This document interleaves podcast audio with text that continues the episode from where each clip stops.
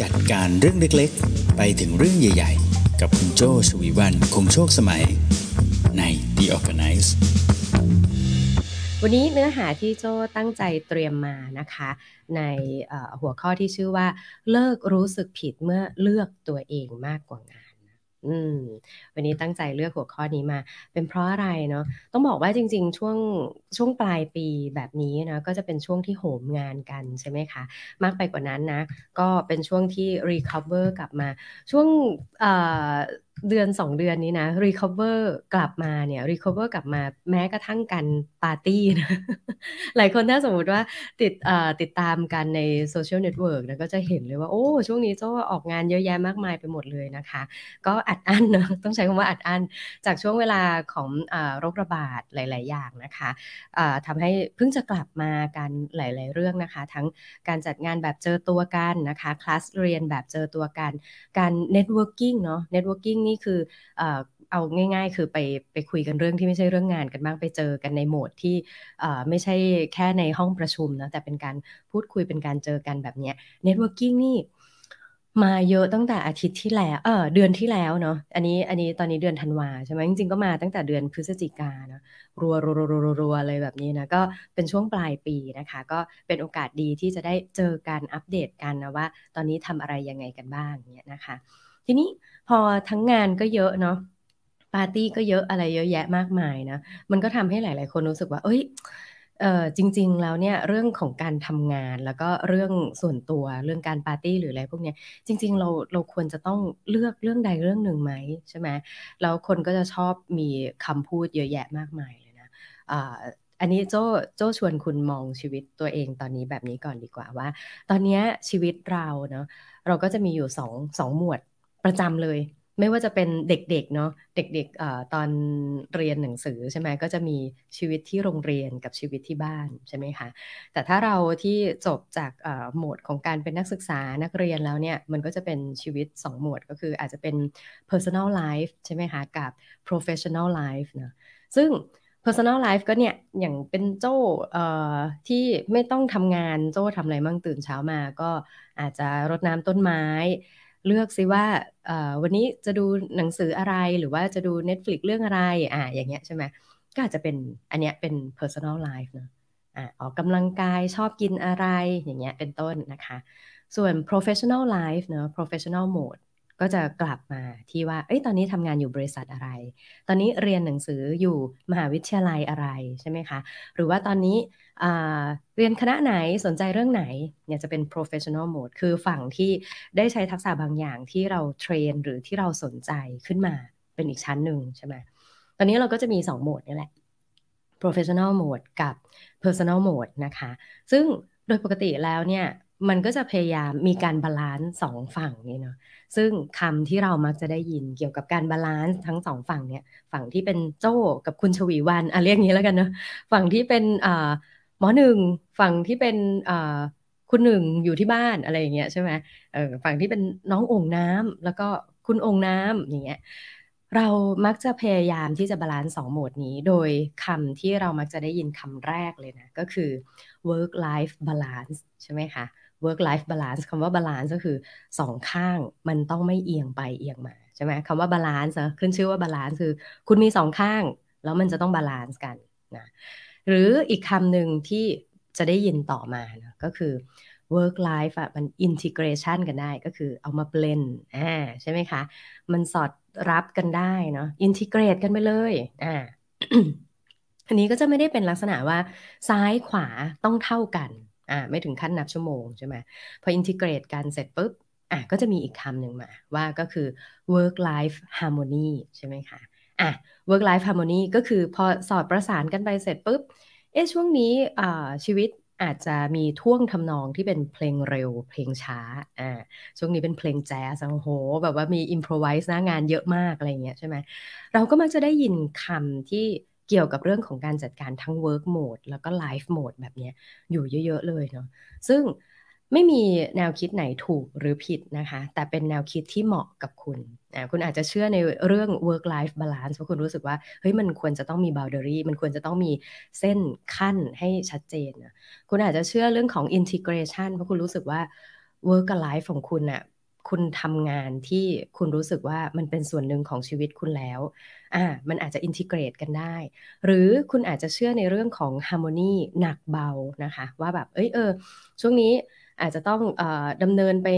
ในเรื่องของความเข้มข้นหน่อยอ่าช่วงนี้อยากจะเบาลงหน่อยหรืออะไรแบบนี้ไม่มีอะไรถูกอะไรผิดนะคะ แต่ว่าอะไรนะที่จะเหมาะกับคุณ อันนี้พอฟังแล้วก็ลองทบทวนไป แต่ความน่าสนใจอย่างหนึ่งนะ ไม่ว่าจะ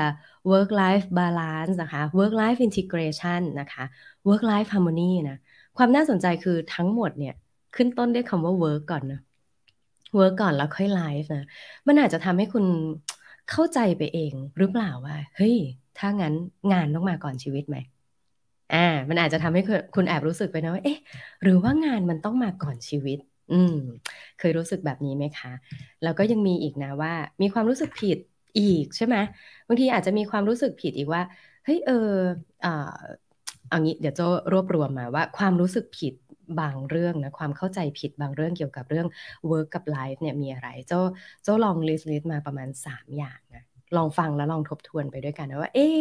เรารู้สึกแบบนั้นมั่งหรือเปล่านะความรู้สึกความเข้าใจผิดๆเกี่ยวกับเรื่องของการบาลานซ์สองอย่างเนี่ยนะอย่างแรกเลยนะ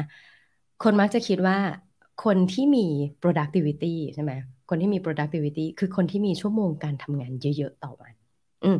คุณเคยรู้สึกแบบนั้นไหมคุณเคยรู้สึกไหมว่าเฮ้ยรู้สึกผิดอะเพื่อนเพื่อนอยู่ออฟฟิศนานกว่าเราอ่าเรากลับตอนทุ่มหนึ่งอะอย่างที่ออฟฟิศ Creative Talk นะคะอ่า working hour ของเราเนี่ยอยู่ที่ 10โมงเช้าถึง 1 ทุ่มใช่ไหมถึงเวลาคุณอาจจะรู้สึกว่าไอ้คุณทำงานเสร็จแล้วอะ่ะหนึ่งทุ่มคุณก็ออกจากออฟฟิศไปแต่ปรากฏว่าเพื่อนยังทำงานไม่เสร็จ เพื่อนอยู่ทำงานต่อสี่ทุ่มสามทุ่มอย่างเงี้ย คุณเคยรู้สึกหรือเปล่า รู้สึกผิดผิดหรือเปล่าว่า เอ้ย คุณมี productivity ไม่เท่าเพื่อนนะซึ่งอันนี้เป็นความเข้าใจผิดว่า productivity ไม่ได้หมายความว่าจำนวน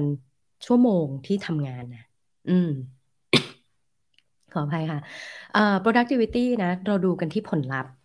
อ่าผลลัพธ์นะว่าเสร็จมากน้อยแค่ไหนนะบางคนเนี่ย ชั่วโมงในการทำงานนานมากนะคะ อยู่ไปลากไปจนถึงสามทุ่มสี่ทุ่มนะ แต่งานไม่เสร็จที่เขาต้องอยู่อย่างนั้น เพราะว่าเขามีบางเรื่องที่เขาจัดการได้ไม่ดีนะคะ จนเขาจะต้องออยู่แก้ไขใช่ไหมหรือบางครั้งเขาอาจจะ time management แล้วมีปัญหาหรืออะไรแบบนี้ก็อาจจะเป็นไปได้นะคะ คือชั่วโมงของการทำงานไม่ได้หมายความถึงการนับของอสิ่งที่คุณเรียกว่า productivity เนาะแต่ว่าสิ่งที่ควรจะดูคือตัวผลลัพธ์ใช่ไหมคะทีนี้ตัวผลลัพธ์เนี่ยบางคนเนี่ยมีแนวคิดในการทำงานก็คือ ทำน้อยเราได้มากเนาะอืมทำน้อยเราได้มากได้หมายความว่าบางครั้งนะเขาอาจจะเลือกใช้วิธีการหรือว่า tools หรือว่าเครื่องมือบางอย่างนะที่ทำให้จำนวนชั่วโมงของเขาเนี่ยน้อยเนาะแต่ก็สามารถทำผลงานออกมาได้ดี ดังนั้นแล้วถ้าคุณบอกว่าเฮ้ย productivity เนี่ยอย่างมี productivity มาก ๆ นะคะ มันก็ไม่ได้หมายความว่าคุณจะต้องสะสมชั่วโมง ในการทำงานยาวมาก จนไปเบียดบัง part ของชีวิตของคุณนะคะ อืมความเชื่อผิดๆข้อแรกนะ ถามตัวเองซิว่ามีความเชื่อผิดๆเรื่องนี้ไหมนะคะ โอ้ยตายละอยู่ดีๆก็ไอขึ้นมานะคะ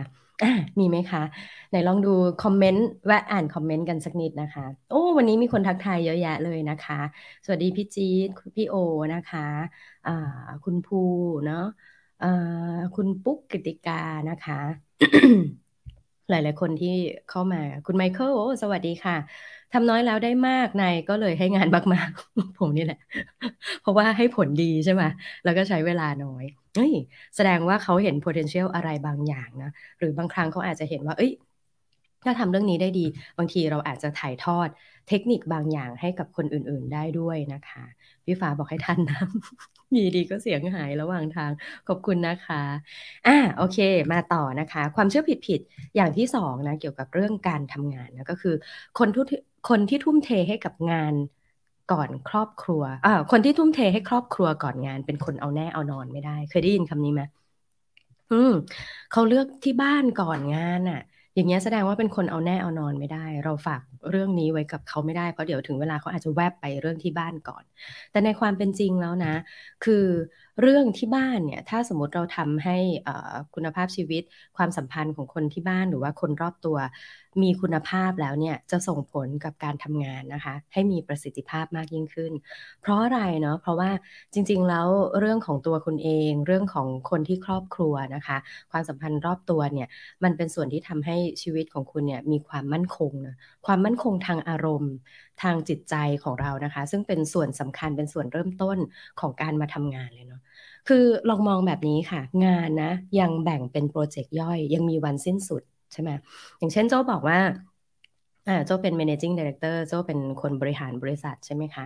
ความรับผิดชอบตรงนี้มันอาจจะดูใหญ่เนาะแต่จริง ๆ แล้วเนี่ยมันก็ยังมีวันสิ้นสุดนะ หมายความว่าเออไม่ใช่ไม่ใช่ว่าจะเป็น MD ถึงกี่ปีอะไรอย่างเงี้ยนะเออคือจุดที่สิ้นสุดมันอาจจะอยู่ตรงที่ว่า เอ๊ะ เราจะต้องมีการจัดการงานตรงนี้นะ ในวันจันทร์ถึงวันศุกร์แบบนี้ใช่ไหมคะ เสาร์อาทิตย์อาจจะมีพอสมีหยุดบ้าง แต่สิ่งที่เป็นสเตตัส ในชีวิตของคุณนะคะ เช่น การเป็นคุณแม่ การเป็นคุณพ่อนะคะ การเป็นลูกเนี่ยมันเป็นเรื่องที่จะต้องดูแลระยะยาวเป็นเกมยาวเนาะมันจะไม่ได้ถูกวัดด้วยการว่างานนี้เสร็จเมื่อไหร่นะแต่เป็นการบอกว่าคุณภาพหรือ standard ของเราณนะตอนนั้นเนี่ยมันเป็นอย่างไรนะซึ่งก็จะปรับไปตามวัยตามความรับผิดชอบนะคะเช่นบอกว่าโจ้เป็นลูกเนาะโจ้เป็นลูกตั้งแต่วันที่เกิดขึ้นมาจนตอนนี้เนี่ย43 42 43เนี่ย ถามว่ายังเป็นลูกไหมเป็นลูกนะ แต่ว่าเป็นลูกที่โตขึ้นใช่ไหมคะ ตอนเด็กๆเนี่ยเราอาจจะเป็นลูกที่ต้องการการดูแลจากคุณพ่อคุณแม่ แต่ณตอนนี้กลายเป็นเราเองเนี่ยที่กลับไปดูแลคุณพ่อคุณแม่บ้างแบบนี้นะคะ เพราะฉะนั้นบริบทบทบาทหน้าที่ของเราที่เราจะต้องจัดการกับครอบครัวเนี่ยถ้าเราจัดการครอบครัวเราได้ดีนะคะ หมายความว่าเราก็จะมีต้นทุนในการที่จะกลับมาโฟกัสเรื่องงานเนี่ยได้อย่างไม่ติดลบ ใจเรารู้สึกมั่นคงเนาะเรารู้สึกว่าที่บ้านเราโอเคเอ่อกลับจากการไปถึงบ้านอ่าทุกอย่างยังมั่นคงยังสเตเบิลอยู่ เราก็จะรู้สึกว่าสิ่งที่เราต้องเป็นห่วงก็คือเรื่องตรงเรื่องงานถูกไหมเพราะฉะนั้นเนาะคนที่ทุ่มเทให้กับครอบครัวก่อนงานเนี่ยจริง ๆ แล้วไม่ใช่คนที่เอาแน่เอานอนไม่ได้ แต่เขากลับเป็นคนที่อาจจะมีภาษีในการที่จะมาเริ่มต้นการทำงานได้อย่างมั่นคงทางอารมณ์มากขึ้นด้วยเนาะ อ่าอย่างที่สามนะคะที่เป็นความเชื่อผิดๆนะเกี่ยวกับเรื่องของการทำงาน แล้วก็การใช้ชีวิตนะก็คือ งานและครอบครัวต้องแยกกันให้ขาดอืมหลายคนจะมองแบบนั้นนะว่าเฮ้ยอันนี้คืองาน อันนี้คือครอบครัวจะต้องเป๊ะมากนะแต่ในความเป็นจริงแล้วนะคะ คุณคุณภาพชีวิตและครอบครัวนะคะ ความสัมพันธ์ในฝั่งที่เป็น life ของเราเนี่ย จะติดตามตัวเราไปเสมอ อืมลองทบทวนดูนะ ไม่ว่าวันนี้คุณจะเป็นพนักงานใหม่เนาะ หรือว่าวันที่คุณทำงานไปสักพักแล้วได้เป็น manager นะวันหนึ่งได้เป็น director หรือเป็นเจ้าของกิจการนะแต่คุณก็ยังเป็นแม่ของลูกเนาะเป็นลูกของแม่เหมือนอย่างตัวอย่างเมื่อสักครู่นะที่โจเล่าให้ฟังว่าเอ้ยสเตตัสของการเป็นลูกของโจเนี่ยยังอยู่นะ ตั้งแต่วันที่เรียนจบมาจนวันนี้ทำงานมาสิบกว่าปีเนี่ย เออ มันก็ยังอยู่มาโดยตลอดใช่ไหมคะอยู่มาโดยตลอดในที่นี้เนี่ยเออ ไม่ว่าจะเป็นภรรยาหรือว่าเป็นแม่หรือว่าเป็นอะไรก็ตามเนี่ย วันที่คุณประสบความสำเร็จในการทำงานนะมันก็ดีกว่าเนาะที่คุณจะได้ฉลองความสำเร็จนั้น กับคนที่คอยดูแล ให้ทุกคืนเนี่ย คุณนอนหลับได้สนิทนะคนที่คอยปิดประตูปิด หน้าต่างปิดอะไรทุกอย่างนะคนที่คอยดูแลความสะอาดในบ้านไม่ให้คุณเดินเตะขวดแล้วไปทำงานไม่ได้ใช่ไหมหรือคนที่คอยดูมื้อเช้าให้คุณถึงแม้ว่ามื้อเช้าวันนี้อาจจะเป็นหมูปิ้ง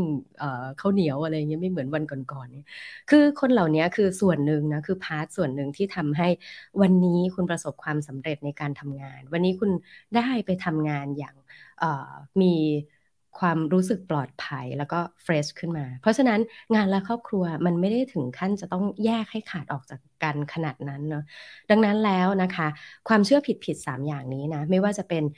จำนวนชั่วโมง เป็นการบอกว่าคุณ productivity แค่ไหน ไม่ได้จำเป็นขนาดนั้น คุณทำน้อยได้มากก็ถือว่า productivity นะคะ คนที่ทุ่มเทให้กับครอบครัวก่อนงาน ถือเป็นคนเอาแน่เอานอนไม่ได้ จริงๆเราไม่ใช่เนาะเขากำลังทำให้ตัวเขาเองพร้อมกับการมาโฟกัสกับการทำงาน แล้วก็3นะงานและครอบครัวต้องแยกกันให้ขาดแต่ในความเป็นจริงแล้วเนี่ยความสำเร็จ ในการทำงานส่วนหนึ่งส่วนใหญ่เลยก็มาจากครอบครัว แล้วคุณภาพชีวิตที่เป็นครอบครัวของคุณตอนนี้ก็มีส่วนต้นทุนมาจากความสำเร็จในที่ทำงานของคุณที่มาเติมให้ด้วยเหมือนกันอ่าเห็นไหมพอเห็นตามนี้แล้วเนาะเราก็ไม่ต้อง balance ไปเป็นตาชั่งนะเคล็ดลับมันอยู่ตรงนี้ค่ะ ที่จะทำให้คุณไม่รู้สึกผิดเมื่อคุณจะต้องเลือกงานเอ่อเลือกเลือกครอบครัวก่อนงานเนาะเอ่อมันก็คือเรื่องของการจัดลำดับความสำคัญค่ะ อืมจัดลำดับความสำคัญก็คือ prioritize priority เนาะหน่วยที่เล็กที่สุดนะของการที่เราจะจัดการเรื่องของ work และ life ตัวนี้นะ ก็คือเริ่มจากหน่วยที่เล็กที่สุดก็คือตัวของคุณเอง อืม อันนี้ step ที่หนึ่งก็คือตัวคุณเองนะ balance ตัวคุณเอง แล้วก็ขยายไปรอบข้างนะคะ ขยายไปที่ความสัมพันธ์ของคนที่ชิดตัวโจ้ใช้คำนี้นะ คนที่ชิดตัวนะ คนที่ชิดตัวเนี่ย จริง ๆ แล้วอย่างเช่น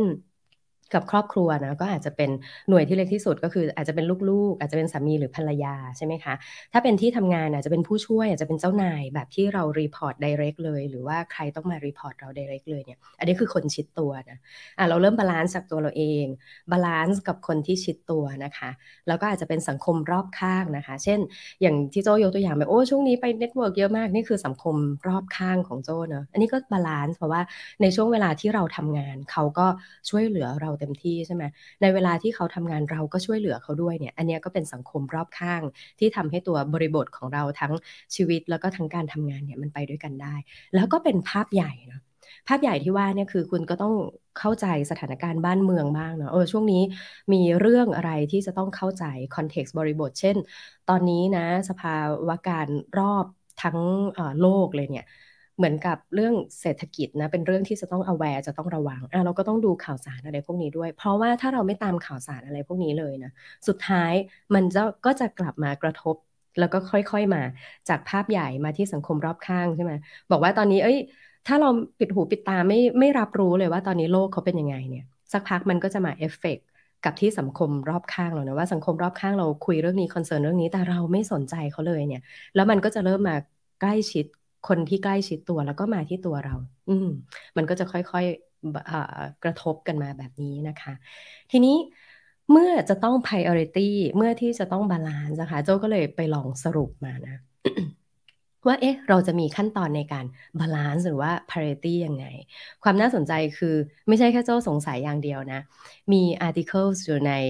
Harvard Business Review มี article เรื่องนี้ด้วยใช้ชื่อ article นะคะว่า don't feel guilty for prioritizing yourself over work อืม yourself over work เลยนะ คืออก็มีคนที่เข้าใจในความคิดในมุมนี้เหมือนกันนะว่า เอ๊ะ มันผิดตรงไหนเหรอที่ฉันจะเริ่มดูแลตัวเองรักตัวเอง รักครอบครัว ก่อนที่จะเลือกงานในบางช่วงเวลาเนาะเขาก็เลยมีขั้นตอนในการจัด priority ให้นะคะ มีอยู่ 4 ขั้นตอนด้วยกันนะคะ ซึ่งซึ่งเท่าที่โจ้ดูนะ จริง ๆ เราสามารถทำทั้งหมด 4 priority 4ขั้นตอนนี้ก็ได้ หรือว่าจะเลือกขั้นตอนใดขั้นตอนหนึ่งก็ได้เหมือนกัน เดี๋ยวลองมาฟังดูนะคะ ว่าเจ้า4ขั้นตอนนี้มีอะไรบ้างนะคะ ขั้นตอนแรกนะคะ ก็คือเขาบอกว่าให้หยุดค่ะ อืม หยุดเนาะหยุดเลยเหรอ ไหนบอกว่าให้ prioritize อยู่ดีก็บอกให้หยุด ไม่ได้บอกให้หยุดงานหรือว่าหยุดใช้ชีวิตนะ แต่คือเป็นการหยุดคุยกับตัวเองนะคะ อย่างแรกก็คือ do nothing นะ ใน Harvard Business Review ใช้คำนี้ว่า do nothing นะคะ วิธีการที่จะทำให้คุณหยุดอยู่กับตัวเองที่ง่ายที่สุด ง่ายที่สุดและใช้เวลาน้อยที่สุดนะ ไม่รู้คุณใช้วิธีไหน แต่โจใช้วิธีนี้เป็นประจำคุณถ้าฟังกันบ่อยๆ คุณจะพอเดาได้เลย นั่นก็คือการจดนะการเขียนอะไรบางอย่างการวาดอะไร อย่างทุกวันนี้โจมีสมุด คือโจอะมี device มีมีทั้งโน้ตบุ๊กใช่ไหมคะ มีแท็บเล็ตนะ มี iPad แต่ก็ยังมีสมุดแมถ้าใครที่ดูอยู่ในไลฟ์นะคะ สมุดที่ทำให้โจ้ได้หยุดแล้วนั่งคุยกับตัวเองนะ ที่จดเป็นประจำเลยเนี่ย อันนี้เล่มแรกนี่ได้เป็นของขวัญมานะ five minute time capsule ก็คือเขียนแค่ 5 นาทีในแต่ละวันนะคะ นี่เขียนติดต่อทุกวันเลยนะบางวันถ้าลืมก็ก็มาเขียนทบ ต่อไป อย่างเงี้ยเขาก็จะให้เราเขียนสั้นๆ แบบเนี้ยนะคะ หรือบางทีก็อาจจะเขียนเป็นลักษณะของ planner ก็ได้นะคะ planner นี้ก็จะเหมือนเขียนแล้วก็เพื่อรีวิวตัวเองในตอนเช้าตอนบ่ายว่าจะต้องทำอะไรแบบเนี้ยนะคะ หรือช่วงหลังๆนี้ก็จะมี ผลิตภัณฑ์การจดสนุกสนุกเยอะเนาะอย่างอันนี้ของ Mission to the Moon Planner อย่างเงี้ยนะคะเขาก็จะลองบอกรูทีนว่าเอ๊ะเราควรจะจดอะไรเราควรจะทำไง แต่ช่วงเวลานะเป็นช่วงเวลาที่คุณคุยกับตัวเองเนาะแล้วก็ไม่ได้คุยกับใครที่อยู่ในโซเชียลไม่ต้องมีใครคอยมาทำให้คุณไม่แน่ใจว่าเอ๊ะสิ่งที่ฉันทำตอนนี้เนี่ยมันเยอะไปหรือน้อยไปใช่ไหมก็คือขั้นตอนแรกเลยนะ ก่อนที่จะจัด prioritize หยุดก่อนแล้วคุยกับตัวเองก่อน เรื่องแรกสำคัญมากเลยนะคะ อืม ต่อมาเรื่องที่สองค่ะ เรื่องที่สองนะคะ หัดที่จะปฏิเสธบ้างนะคะ learn to say no นะ อันนี้ learn to say no นอกจาก learn to say no นะคะ ใน Harvard Business Review บอกว่า learn to say no and define your boundaries นะคะ boundaries ก็คือขอบเขตของคุณ อันนี้สำคัญมากเลยนะโจ้มีโอกาสได้ไปร่วมงาน soft skill boot camp นะ แล้วก็มีโอกาสนั่งพูดคุยกับคุณดุดดาววัฒนาประกรณ์นะคะ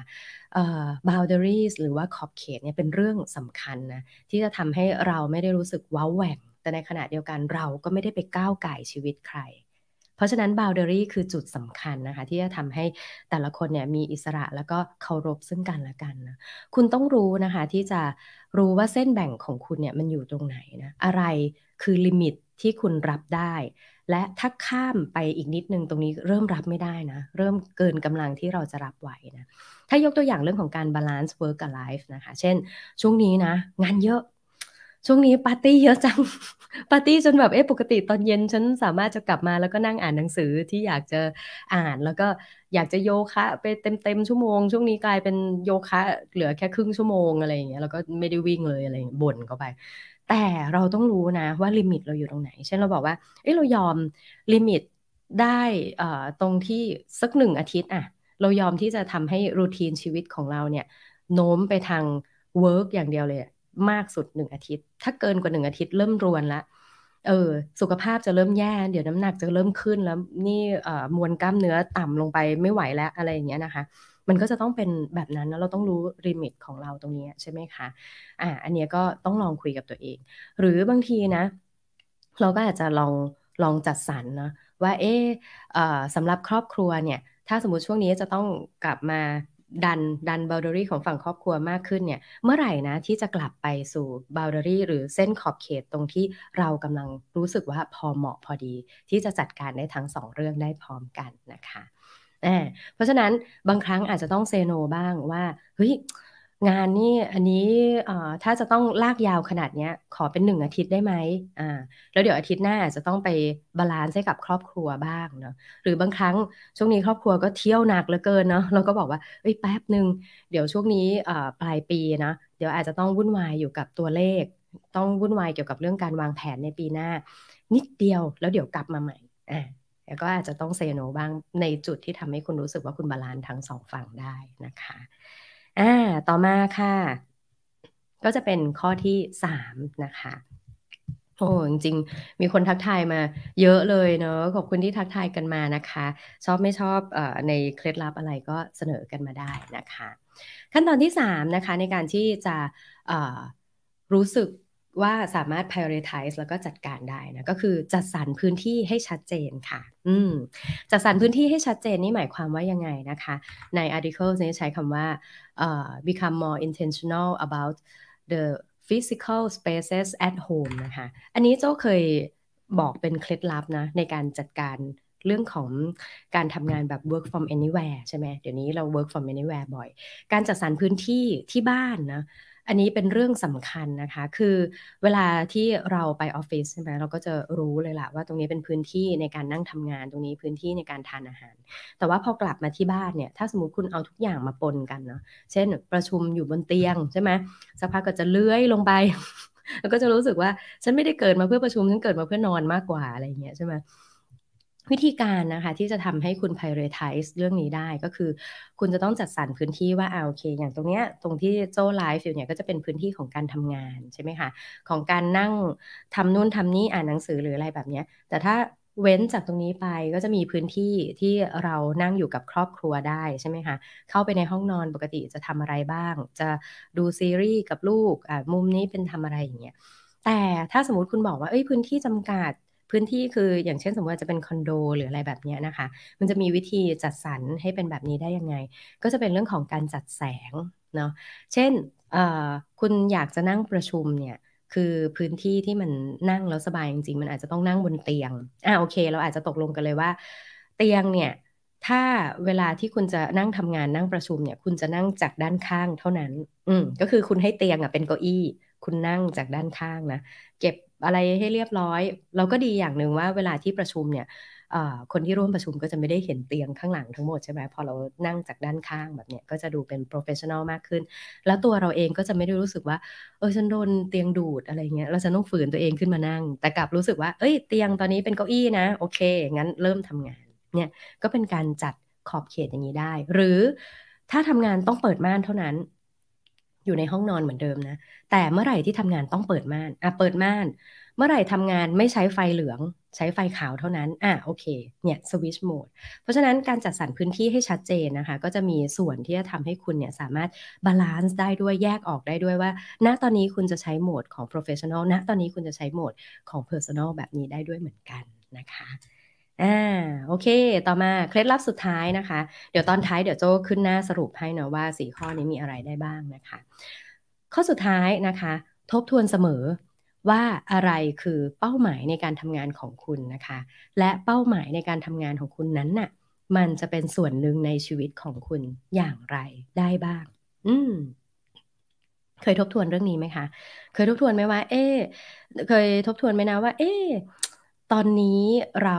เลือกที่จะมาเป็นโปรแกรมเมอร์อะสมมตินะ เราเลือกที่จะมาเป็นโปรแกรมเมอร์เนี่ย จริง ๆ แล้วใจเราที่เราอยากจะเห็นตัวเราเองภาพที่เราอยากจะเห็นตัวเราเองเนี่ย ไปได้ถึงตรงไหนอ่าบอกว่าเป็นที่เลือกเป็นโปรแกรมเมอร์เนี่ย เพราะว่าจริง ๆ แล้วเนี่ย เส้นสุดท้ายปลายทางเลยเนี่ย เราอยากจะเป็นเจ้าของธุรกิจ เจ้าของบริษัทที่มีโปรแกรมเมอร์เยอะ ๆ แล้วก็เขียนโปรแกรมเยอะ ๆ เลย แล้วก็ทำให้ ผลิตโปรแกรมออกไปได้สี่ห้าโปรแกรมหรืออะไรแบบนี้นะคะ หรือเราเลือกที่จะเป็นโปรแกรมเมอร์เพราะว่าชีวิตนี้ชอบจริง ๆ ชอบการได้ทำงาน แล้วก็ทำให้โปรแกรมนั้นดีขึ้นเรื่อยๆ หรืออะไรแบบนี้นะคะอะอันนี้คือ vision ของเราใช่ไหมแล้ว vision ของเราเนี่ยมันมาส่งผลกับตัวเราเองยังไงได้บ้างใช่ไหมเราบอกว่าอ่าเราอยากจะเปิดบริษัทที่พัฒนาโปรแกรมได้เยอะ ๆ ซึ่งมันจะทำให้ชีวิตเราเนี่ย อาจจะได้เจอคนได้เยอะขึ้นนะคะ หรือว่าได้สร้าง Impact ได้เปลี่ยนแปลงอะไรบางอย่างในสังคมนี้ใช่ไหมอย่างเมื่อวานนี้โจ้มีโอกาสได้ไลฟ์กับอาจารย์มิกนะคะ อาจารย์มิกเนี่ยปัจจุบันเป็นนายกสมาคมไทยสตาร์ทอัพนะคะ แล้วก็อีกหมวกหนึ่งก็คือเขาทำแอปพลิเคชันชื่อว่า iTax อย่างเงี้ยคืออาจารย์มิกก็จะบอกเลยว่าสิ่งที่เขาทำเนี่ยไม่ว่าจะเป็นแอปคำนวณภาษีสำหรับคนที่ไม่รู้เรื่องภาษีเลยเนี่ยสิ่งที่เขาทำเนี่ยมันช่วยให้คนที่ไม่รู้เรื่องภาษีเนี่ยสามารถที่จะจัดการภาษีตัวเองได้ ซึ่งเมื่อคนคนนี้นะ สามารถจัดการเรื่องภาษีตัวเองได้ เขาอาจจะทำให้ทำหน้าที่บางอย่างที่ส่งผลกระทบกับตัวเรา เขาอาจจะเป็นคนที่ให้บริการในร้านอาหาร แล้วก็ทำให้ตัวเรารู้สึกแฮปปี้ผลสุดท้ายเเรากลับมาทำงานของตัวเราได้ดียิ่งขึ้นหรืออะไรแบบนี้นะคะ อันนี้ก็อาจจะเป็นความเชื่อที่ว่า เอ้ย ฉันอยากจะทำงานเพื่อสร้าง Impact แล้วงานนั้นน่ะเมื่อมันสำเร็จมันสร้าง Impact กลับมาในชีวิตอย่างไร แบบนี้หรือ ตอนนี้คุณอาจจะเป็น project manager ใช่ไหมคะ คุณเอ็นเป็น project manager คุณมองไว้ว่า vision ของฉันเนี่ยในการเป็น project manager คือสักวันหนึ่งเนี่ยฉันจะต้อง run ให้มีโครงการที่ทำให้คนได้ประโยชน์จากแอปพลิเคชันเนี้ยปีหนึ่งหนึ่งพันคนอะสมมตินะหนึ่งพันบินหนึ่งพันคนที่จะต้องได้ประโยชน์จากตรงนี้ แล้วก็ถามย้อนกลับมา เอ้ย การที่ได้หนึ่งพันบินหนึ่งพันคนเนี่ย มันมามีผลกระทบกับ อะไรกับตัวเราบ้าง อ๋อ กว่าจะได้หนึ่งพันบิน กว่าจะได้หนึ่งพันคน ฉันจะได้เข้าใจมนุษย์ ฉันจะได้เข้าใจวิธีการในการแก้ปัญหาอย่างน้อยหนึ่งพันเคส อืมมันก็ดีนะ มันก็ทำให้ฉันเนี่ยมีทักษะในการ uh, critical thinking มีความภูมิใจในการที่จะแก้ปัญหาในการที่จะเป็นส่วนหนึ่งของการสร้างการเปลี่ยนแปลง 1,000 เคสนั้นได้ นะอย่างนี้ก็จะทำให้เรารู้สึกว่าเฮ้ยการ balance การ priority แบบนี้ มันโอเคดีเหมือนกันเนาะอืม เป็นไงบ้างคะ ไหนมาสรุปกันหน่อยสิเคล็ดลับทั้งหมดนี้มีอะไรบ้างนะคะ เรียงตามลำดับเลยนะคะก็คือ episode วันนี้เราพูดถึงเรื่องเลิกรู้สึกผิดเมื่อเลือกตัวเองมากกว่างานเนาะทีนี้ เคล็ดลับก็คือเราจะต้อง prioritize นะคะจัดลำดับ work กับ life นะคะทีนี้การจัดลำดับของ work กับ life นะคะก็จะมี 4 ขั้นตอนอย่างแรกก็คือต้องหยุดให้เป็นนะหยุดเพื่อทบทวนนะคะ เขียนออกมาเนาะจะเป็นวาดจะเป็นโจทย์จะเป็นอะไรก็แล้วแต่ แต่สำคัญเลยต้องคุยกับตัวเองให้เป็นนะหยุดให้เป็นแล้วก็คุยกับตัวเองนะคะ อย่างที่ 2 ก็คือหัดที่จะปฏิเสธบ้างนะปฏิเสธบ้างซิว่าตรงนี้นะจะทำให้ขอบเขตของ life ของเราถูกล้ำเข้ามานะ ปฏิเสธบ้างซิขอบเขตตรงนี้อาจจะทำให้ส่วนของ work มันพร่องไป แล้วเดี๋ยวต้องมาแก้ตอนหลังนะอย่างที่ 3 จัดสรรพื้นที่ให้ชัดเจนนะคะ ยิ่งถ้าทำงานอยู่ที่บ้านเนาะทำให้รู้ไปเลยว่า ตรงนี้เป็นพื้นที่พักผ่อนตรงนี้เป็นพื้นที่ของการทำงานนะมันก็จะทำให้เราเนี่ย switch mode ไปมาได้อย่างคล่องตัวมากยิ่งขึ้นนะคะ แล้วก็สุดท้ายเลยทบทวนเสมอนะคะว่าอะไรคือเป้าหมายของการทำงานของคุณนะ แล้วสิ่งนั้นเนี่ยมันจะเป็นส่วนหนึ่งในชีวิตของคุณได้อย่างไรนะการทำงานนี้ทำให้ชีวิตคุณเปลี่ยนแปลงอย่างไร การทำงานนี้ทำให้คนอื่น ได้รับการเปลี่ยนแปลงนี้อย่างไร และเราชื่นชมชื่นชอบตัวเราที่ได้ทำเรื่องนั้นอย่างไรบ้างนะคะ อ่าเรียบร้อยนะสี่ขั้นตอน เป็นยังไงกันบ้าง อืม ฟังทันเนาะวันนี้ตัวสไลด์ที่ขั้นในแต่ละช่วงอาจจะไม่มีแต่ว่ามาเป็นช่วงตอนสรุปไปเลยเนาะอ่าโอเคไหนแวะอ่านแชทกันสักนิดนึงนะคะ มีคนบอกให้ดื่มน้ำ ขออภัยค่ะ ตอนนั้นไม่ไหวจริงๆ อยู่ดีก็ไอขึ้นมาอ่าขอบคุณสำหรับการทักทายทางช่องทาง Facebook นะคะ เยอะแยะเลย โอ้พี่บุ๋มสวัสดีค่ะ พี่ฟ้า พี่ฟ้าบอกว่าเห็นด้วยค่ะคนรักครอบครัวเป็นคนตั้งใจจริงนะอืมเป็นคนที่โจจะใช้คำว่าอยู่ในเกมยาวได้ เพราะครอบครัวมันไม่ใช่ว่าจะกิฟต์อัพกันง่าย ๆ แบบเออฉันขอลาออกจากการเป็นลูก มันก็ไม่มีเนาะเออ ก็จะอยู่อย่างนั้นไปเอ่อจนจนณวันที่ที่เราจะต้องดูแลอะไรบางอย่างเนี่ย เราก็จะคงสถานะนั้นอยู่เรื่อยๆนะคะอ่า คุณอรุณทิพย์เน่าจะน้องโอเนาะบอกว่า ครอบครัวคือเตาพลังงาน อันเบิ่มนะคะ ที่ทำให้มีแรงไปทำงานแล้วส่งต่อให้คนอื่นๆ ถูกต้องเลยค่ะ นี่คือเคล็ดลับว่าทำไมมันถึงมีความสำคัญที่เราจะต้องเลือกชีวิตของเราเนาะเพราะมันก็คือเตาพลังงานก่อนที่จะไปสู้รบปรบมือกับเรื่องงานที่เยอะแยะมากมายนั่นเองนะคะอ่าปุ้มสวัสดีจ้า ขอบคุณมากค่ะ คุณโจ้ดูแลสุขภาพด้วยสัญญาว่าจะดื่มน้ำให้เยอะขึ้นนะคะ โอเค น่าจะครบถ้วนนะคะทุกช่องทางเนาะวันนี้ขอบคุณมาก ๆ เลยนะคะ ที่เข้ามา ให้กำลังใจเข้ามาติดตามกันนะคะ แล้วก็ร่วมพูดคุยกันเนาะจริง ๆ รายการ The ORGANICE นะคะก็สามารถที่จะแชร์ไปให้เพื่อนๆได้เนาะถ้าสมมติมองว่าคอนเทนต์นี้มีประโยชน์นะคะะจะมีให้ฟังย้อนหลังได้หมดเลยนะคะ ไม่ว่าจะเป็น Clubhouse YouTube หรือว่า Facebook นะคะ ในช่องทางของ Creative Talk นั่นเองเนาะแล้วก็จะกลับมาพบกันทุกวันพฤหัสแบบนี้นะคะ กับเนื้อหาที่จะช่วยให้คุณ organize นะคะก็คือจัดการ ไม่ว่าจะเป็นเรื่องตัวเอง ความสัมพันธ์กับคนรอบข้าง แล้วก็การการทำงานให้มีประสิทธิภาพให้มันนิสขึ้นเรื่อย ๆ ได้แบบนี้นะคะ ชอบเนื้อหานะคะให้เรตติ้งกันได้นะคะ หรือว่าถ้าอยากฟังเรื่องไหนก็ feedback ก็บอกกันมาได้ด้วยเช่นกันนะคะงั้นวันนี้ลาไปก่อนนะคะ ขอบคุณสำหรับการติดตามผ่านช่องทาง Facebook แล้วก็ YouTube นะคะ กับหัวข้อเลิกรู้สึกผิดเมื่อเลือกตัวเองมากกว่างาน วันนี้ลาไปก่อนนะคะ ขอบคุณค่ะ สวัสดีค่ะ